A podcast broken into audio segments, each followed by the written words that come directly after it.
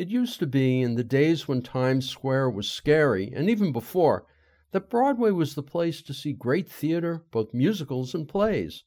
But as the Great White Way Disneyfied and became safe for tourists, successful Broadway runs, which once capped out at one to three years, got longer and longer. The revenue for hits got bigger and bigger, and then, of course, the corporate world moved in and took charge. It also used to be that plays changed their names when they sang. Pygmalion turned into My Fair Lady, The Matchmaker to Hello Dolly. But with The Lion King and with the new tourist influx, branding took root, and the words the musical were now appended to the name of the original filmed source material.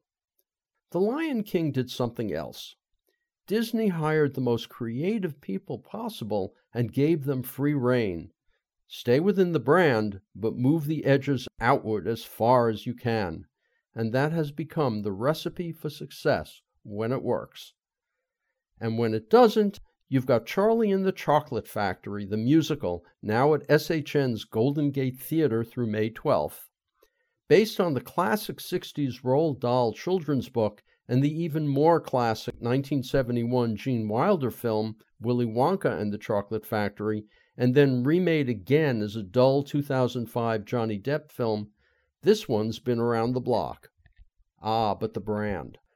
Problem is, familiarity doesn't breed contempt, it breeds boredom. So you get four introductory songs to Charlie's competition for the golden ticket in Act 1 and then four funny, gruesome musical routines at the other end. And you've got four grandparents to list, and multiple rooms to go through in the factory, one by one, and not to mention Oompa Loompas. By the end, it's less about a story than a sing by numbers painting. Sure, the Joshua Bergasse choreography can be thrilling, and the set design and stagecraft is inventive and Noah Weisberg does his best to emulate Christian Borle's Broadway performance, one that kept the show alive for nine months despite a poor critical reception. But still, this is the corporate musical at its most leaden. Kids will love it, as might the unsophisticated musicals only crowd, and if you're from New York, they're called the Bridge and Tunnel people, and certainly those infatuated with the Gene Wilder film or the book but for the rest of us, it's a tough slog through familiar terrain. Charlie and the Chocolate Factory, a musical based on the book by Roald Dahl, plays at SHN's Golden Gate Theater through May 12th. For more information, you can go to shnsf.com. I'm Richard Wolinsky on Bay Area Theater for KPFA.